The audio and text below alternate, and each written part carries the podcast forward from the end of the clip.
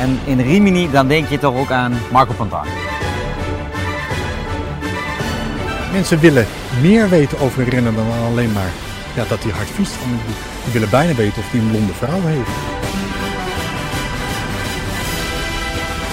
Uh, yeah, everything is uh, borrowed uh, from, from my neighbors in that picture. Dit is Kop over Kop in de Giro. Ja, buonasera of buonanotte. We gaan weer beginnen met eh, de podcast. En voor de verandering zitten we nu niet in de bus, maar we zitten in een restaurant. En misschien hoor je het om ons heen. Het is best wel druk in eh, Italië. We zitten in Modena, waar dus de finish is getrokken voor de etappe van dinsdag. Met Bobby Traxel, met Janine Laudi en met een nieuwe cameraman. Ja, ja, ja, ja, ja, ja, ja, ja. ja. Dennis van der Hoven, heb je er zin in? Zeker, ik heb er heel veel zin in. Echt waar? Zeker. Heb je wel een beetje verdiept in de wielersport of niet? Eh, ik heb mijn best gedaan. Heb je best gedaan? Ik heb mijn best gedaan. Ja, we, we, we- Niet zo hard lachen. Nee, Bobby Traxel, hou je een beetje in. Hou je een beetje Ik in. heb nog moeten uitleggen wat de voorwiel was. We gaan het hebben over de etappe van eh, eh, vandaag. En de etappe die gaat van Ravenna naar Modena. Over 147 kilometer. Het is een biljartlaken, zo vlak. Het is eigenlijk een rit. En eindelijk gaat het echt gebeuren, Bobby. Viviani. Ja, zeker. Het gaat Oh. nu gebeuren, Viviani. Hè. Het moet, ik gun het hem Ik eigenlijk hoop ook. het echt voor die jongen. Bobby Traxel. Denk je het echt? Ja, ik, ik, ik wil het gewoon. Nou, oké. Nee, jij niet? Jij denkt niet. Viviani dus voor Ewan en... En eh, eh, Akkerman. Oh, we gaan Oké. gelijk met Nou, de tot voorspellingen. Oké. Nee, nee, ja. Nee, serieus? Nee, ja, ik denk ook wel. eh, Viviani is wel een... eh ja, hij is vlak, dus, eh, dus uiteindelijk zal Viviani wel de man moeten zijn. Maar ik vind toch wel dat Ewan wel erg goed wordt. Ja, nee, dat is ook heel erg goed. Maar hij heeft natuurlijk al een keer gewonnen. En Viviani is zo getergd. Eh, het moet nu gebeuren. Hij heeft vandaag ook rustdag gehad. Hij weet, vandaag is een kans. Morgen is nog een kans. En dan is het klaar. Zou er vandaag niet veel gesproken zijn bij, binnen de ploeg van de Koning Quickstep? Dat denk ik wel, ja. Laatste kans. Uiteindelijk, uiteindelijk twee dagen geleden. Ja, twee dagen geleden is het alweer. Ehm lieten ze hem toch eigenlijk aan zijn lot over. Dus het vertrouwen binnen die ploeg is er niet voor Viviani. Ik ben benieuwd. Ik ben echt benieuwd hoe die ploeg nu gaat rijden. Natuurlijk heeft hij daar Sabatini en eh Seneschal voor hem. Maar eigenlijk zouden ze ook gewoon bijvoorbeeld hem eh, Bob Jungels gewoon in moeten zetten om die lead te gaan doen. Ja, Want anders dan gaan ze gewoon te weinig man hebben om hem echt goed weg te zetten. Moet hij zijn eigen weg gaan vinden. En dan gaat hij het alsnog niet halen. ja. we gaan het zien. Eh, het was eh, vandaag, eh, voor ons vandaag althans, eh, maandag rustdag in de, de Giro. Voor veel renners echt een lang verwachte rustdag. Heb je het ook goed doorgebracht, Janine? Ja hoor. Nee. ja, voor mij was het, het was wel een rustdag in zoverre dat ik niet, eh, een keer niet in de auto heb gezeten. Maar ik heb de hele dag achter mijn computertje gezeten. Dus eh, wat eh, administratie weggewerkt. Ja, Dennis, wat heb jij gedaan vandaag? Wij zijn naar Team SumUp geweest en hebben een mooi interview met Sam Ome en met eh, Louis Vervaker gehad. Eh terugblik op de afgelopen eerste Giro Week en vooral of we Sam nog wel iets eh, leuks van hem kunnen gaan verwachten. En wat kunnen we dan van Sam verwachten? Nou, hij zei van de top, eh, in ieder geval niet per se een ritwinst, maar dat een top 10 klassement misschien wel verrassend voor hem kan zijn.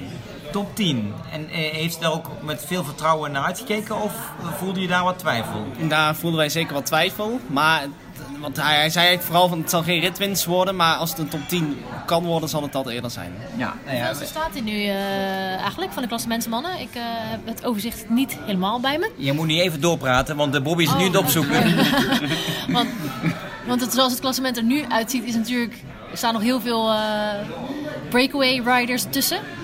Maar Bouke Mollema staat derde, toch? Van de klassementsmannen, begreep ik. Bauke Mollema staat inderdaad eh, derde van de klassementsmannen. En dan eh, staat vlak daarachter ergens op een minuut of vier staat Sam Omen. Op, Ja, op vier minuten ongeveer, zo rond die tijd. Ik, ik heb het nou niet echt helemaal exact op de oh datum. jee, we zijn niet goed voorbereid. Nee, ik Rustig, verwachtte deze vraag niet. Nee. Dus we gaan hem even opzoeken. Even snel op eh, onze beste vriend Stefan. Maar, maar Dennis, je hebt met Sam gesproken. Eh, ehm, heeft Sam eh, last ook wel een beetje van de druk? Hebben jullie dat ervaren een beetje? Dat Nederland ook een beetje denkt, oh ja, bij het wegvallen van Tom in die ploeg kijkt iedereen naar Sam.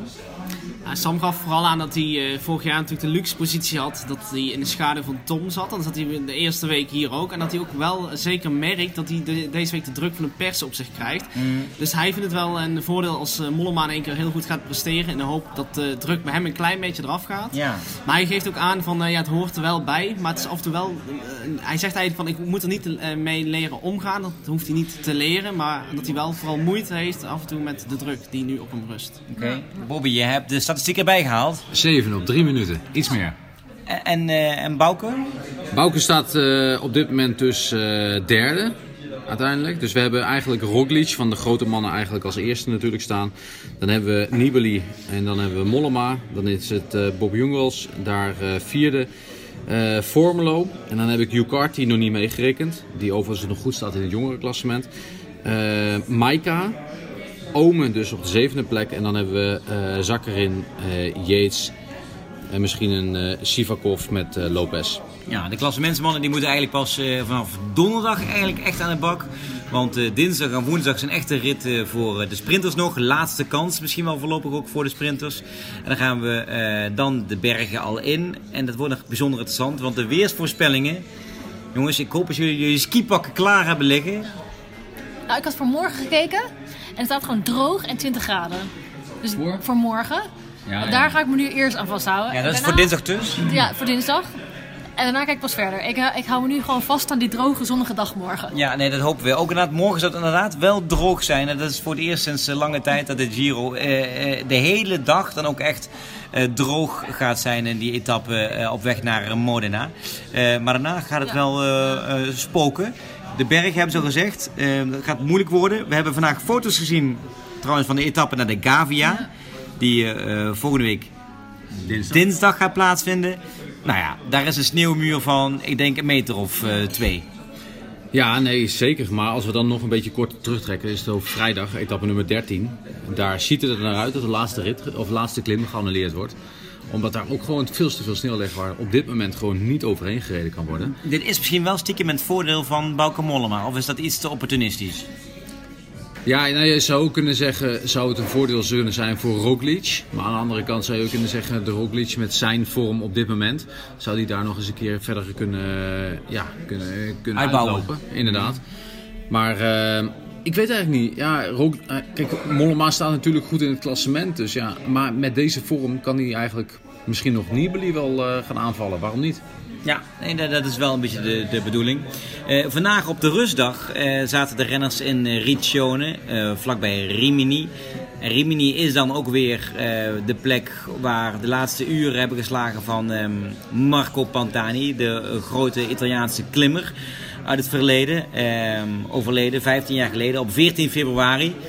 Eh, Bobby, we konden het niet laten om toch eventjes naar Le Rose te gaan, het hotel waar eh, hij uiteindelijk dood is gevonden. Ja. Toch stiekem maakt het wel een beetje indruk hè, als je daar staat. Nee, zeker. Kijk, uiteindelijk een plek waar iemand is doodgegaan. En op een manier waarvan je weet, waar je eigenlijk niet weet hoe dat is gegaan of hoe het is gelopen. Of Maar wa- wat we wel weten is dat het heel treurig, eenzaam en alleen is geweest. Ja, en daarin, zoals je weet, ik ben ook voorzitter van de vakbond. En daarin is het ook heel belangrijk om te kijken naar ja, hoe kunnen we renners helpen die in dat soort problemen komen na hun carrière. Of zelfs in, tijdens hun carrière er al in rollen. Ja, het doet dat wel een, een hoop pijn dat dat moet gebeuren binnen de wielersport. Maar vooral Pantani, weet je, Pantani is voor mij een renner. Eh, wat hij nou gedaan heeft, of hoe het nou is gebeurd, of het nou met EPO is geweest of niet. Ehm, Pantani is een renner waar ik mee opgegroeid ben. Hè?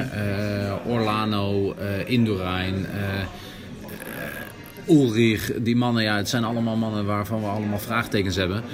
Maar uiteindelijk is het een- zijn het renners waarmee ik als 12, 13, 14, 15, 16-jarige jongen ben, ben opgegroeid. En dat ik naar opkeek. En dat ik het mooi vond hoe die, eh, hoe die koerste. En dat die jongen dan zo, nou ja, jongen, man, hè, op 34-jarige leeftijd overleden. Ehm, overlijdt eh, en, en met heel veel vraagtekens over hoe het is gebeurd. Misschien wel vermoord. Ja, dat eh, ja, vind ik wel. Ja, dat, dat doet me wel wat. Een reportage over eh, Pantani en ehm, zijn eh, levensverhaal vind je op eh, eurosport.nl. Daar zie je ook onder andere de beelden van Pantani, bijvoorbeeld met eh, Lance Armstrong strijdt om de zegen op de Van Toe. Janine, als je daarnaar kijkt, dat soort beelden. Ja, ik krijg er nog wel een beetje kippenvel van. Ik was er zelf bij op die, eh, op die bewuste dag. Hoe kijk jij daarnaar? Ja, dus, dat is toch eigenlijk nog net voor de tijd geweest dat ik echt het wielrennen heel erg hard ging volgen. Dus ik heb niet een persoonlijke herinnering aan omdat ik dat zag of zo. Eh, maar het is wel, ik weet niet of dat gewoon is omdat je daar in, in de historie naar terugkijkt. Maar ik heb wel het idee dat er toen heel in die tijd meer helden waren. Dat we die op dit moment toch wat minder hebben. Maar ik weet niet, misschien is dat dus gewoon omdat het omdat ze dat pas later worden, als we over tien jaar terugkijken, dat we dan pas bepalen wie nu de helden zijn. Of Ja, het zou wel kunnen, maar ik, ik snap wat je bedoelt. Want vroeger waren er natuurlijk een paar helden in die tijd. Was Pantani, Armstrong en Ulrich. waren een beetje de drie grote jongens voor eh, de rondes. En nu heb je er ja, drie, vier, vijf, zes per ronde alleen al. ja, ja, dat bedoel ja, inderdaad. Ja. Maar Dennis, wat denk jij van Armstrong? Als, als, als buitenstaander eigenlijk uit de wielersport, wat denk je van Armstrong? Dat is een, eh, mooie vraag om mij te stellen. Nou, ik eh, heb eigenlijk meer leren kennen in de laatste jaren dat hij in de Tour reed. Want daarvoor volgde ik het gewoon minder. Ehm, dan denk toen dacht je altijd van, nou, het is eigenlijk de, misschien wel de allerbeste. Eh, maar die kent bij mij vooral een hele grote schaduw. Dat eh, alle mindere kanten die aan het nieuws zijn gekomen. En dat overschaduwt voor mij het meer dan eh, zijn eh, overwinningen die hij heeft gehad.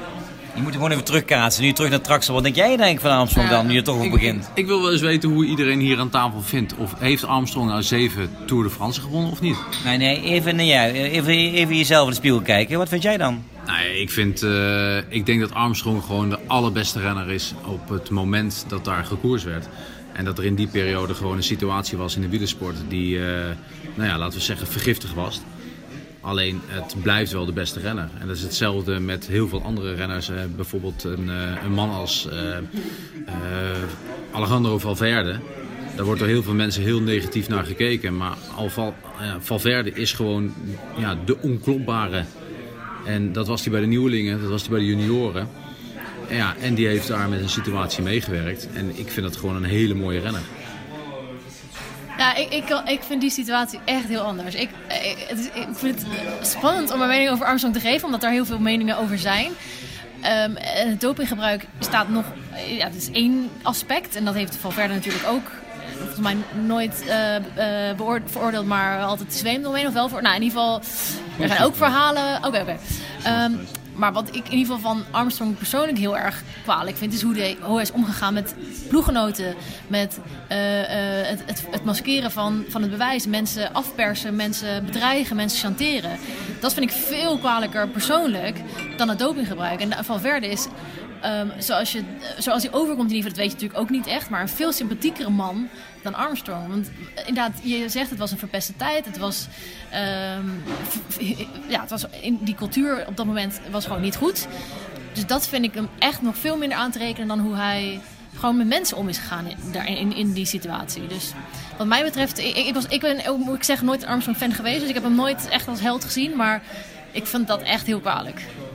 Eh, als we dan toch even bijna afrondend gaan kijken naar de etappe. Dus de sprint, eh, waar we echt mee begonnen. En dus niet bij zijn allebei meteen Viviani. Omdat we bijna zouden gunnen dat de Italiaanse kampioen, die eigenlijk al een etappe wist te winnen. Maar toen werd eh, gedeclasseerd, morgen de beste gaat zijn. En morgen is voor ons dus eigenlijk dus op dinsdag. Bobby, wie ga je verwachten op dinsdag in Modena? Ja, ik hoor dat jullie allemaal Viviani gaan zeggen. En dan ga ik gewoon Ewan zeggen. Dus Want? Caleb Ewan voor... eh, ik denk dat het weer dezelfde uitslag gaat zijn als eh, eh, de dag voor de tijd. Voor Viviani Nakkerman. Ja. ja. Nee, ik denk dat Ewan sneller is. Ik ga een verrassing doen, denk ik, hier eh, tijdens de podcast. Maar ik ga voor Akkerman. Zeker. Maar... Voor Groenewegen? Oh, dit is niet mee. Nee, ik ga voor Akkerman morgen. Hij gaat hem nog een keer pakken. Dat zou mooi zijn. Voor de derde keer dan misschien. En als dat gaat gebeuren dan, dan ga je het gewoon live bij zijn. Ik zeg ook Viviani, heb ik al gezegd hè. Viviani is eh, onze man. We hebben het al een paar keer benoemd. En nu gaat hij het echt wel afmaken voor eh, de Kunning Quickstep. Ik ben er live bij, is niet vanaf twee uur morgen. Ja, twee uur op Eurosport 1. Op Eurosport 1. En van tevoren zullen Bobby en ik je gaan bijpraten over eh, alle laatste stand van zaken en informatie in eh, de etappe. Dus op weg naar Modena. Heel veel plezier. En vanuit het restaurant in Modena aan de, bijna aan de finish zitten we hier. Zeggen we dank voor het kijken en graag tot morgen.